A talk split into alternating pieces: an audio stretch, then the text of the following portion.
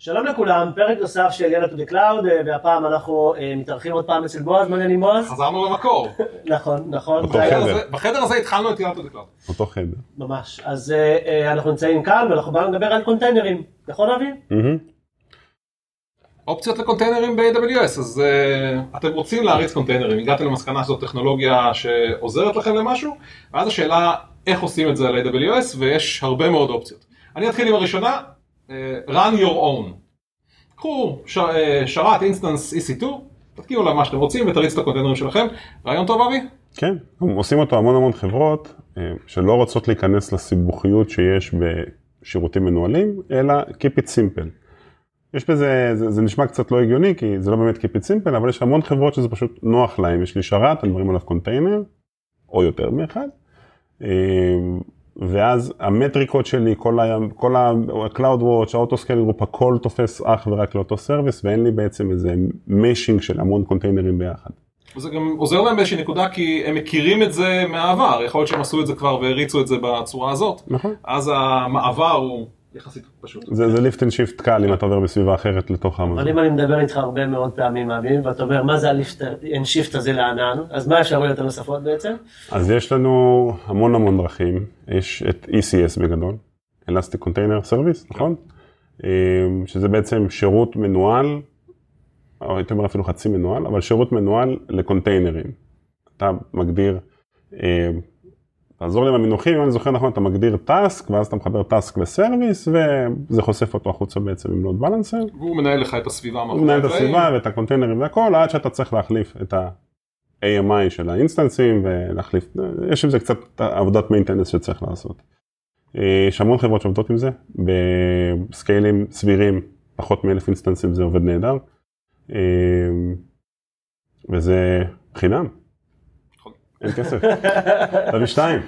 שוב, השירות שמנהל הוא חינם. השירות שמנהל הוא חינם, ה- ה-underlying- מה שאתה צורך מתחת כן. לקלעים כמובן. הריסורסים אה, שאתה יוצר, מה שבועז אומר, כן. אוקיי. וה step הבא? ה step הבא, אה, אם אנחנו כבר בעולמות של ECS, אז יש לנו את Fargate, ש Fargate זה בעצם ECS אבל בלי אינסטנסים.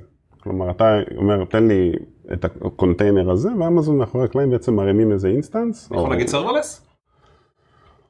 אה, זה רץ על server. נכון? לא? גם Lambda רץ על server, כן. אה, כן, זה serverless container, כן. אה, אוקיי, אנחנו לא יודע כמה, שלוש ארבע דקות בתוך הפרק, מדברים על קונטיינרים ולא אמרנו את המילה. Kubernetes. שלוש ארבע לא ו- כן. ואם אני רוצה להריץ Kubernetes? אז יש לנו את EKS, Elastic Kubernetes כן, זה נורא פשוט, זה אותו- עיקרון. אני לא זוכר את ה... רק ראשי תיבות, אני לא... בסדר, זה מספיק, לא צריך להעמיס את המוח כן. אה, יש את EKS, שירות מנוהל, control plane, מבלי להיכנס על רגל אחת לכל העולם של Kubernetes, כי לא נצא מזה בפרק אחד, אה, יש את ה control plane, שזה האימא שאחראית בעצם על לנהל את השרתים, מה אתם עושים בזה, אז כשאין לי סביבה מנוהלת, לנהל את, את אותם קבוצה של שרתים, כי זה יותר משרת אחד, וזה בכמה זונים, זו משימה שהיא מאוד מורכבת, יש המון תהליכים מאחורי הקלעים, EKS שירות מנוהל, הכל בא בפנים, כבר included.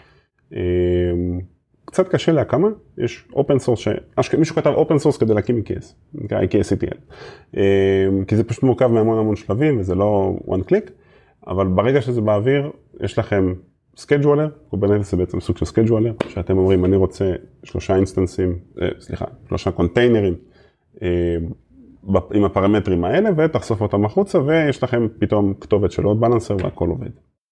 אה, אגב, Fargate גם ב-EKS. תומך ב-EKS. כן. חשוב גם להגיד שאם אתה רוצה להריץ containerים on your own אה, עם Kubernetes, אז דיברנו על הרעיון הראשון, להריץ את הסביבה שלך על EC2, אותו כן, רעיון כן, בדיוק. יש, תרים גם עדיין. יש חברות שעושות את זה, אני כבר שכחתי איך קוראים להפצה הזאת, אבל אה, יש חברות שעושות את זה ואז הם, הם בתהליך מיגרציה אינסופי לתוך שירות מנוהל או לתוך EKS, כי תוך כדי המיגרציה הם מעבירים cluster אחרי cluster, ובמקביל הם מקבלים כל מיני security issues, אז הם צריכים לעדכן עוד control plane'ים שהם מנהלים בעצמם, וזה פשוט משימה שהיא לא נגמרת.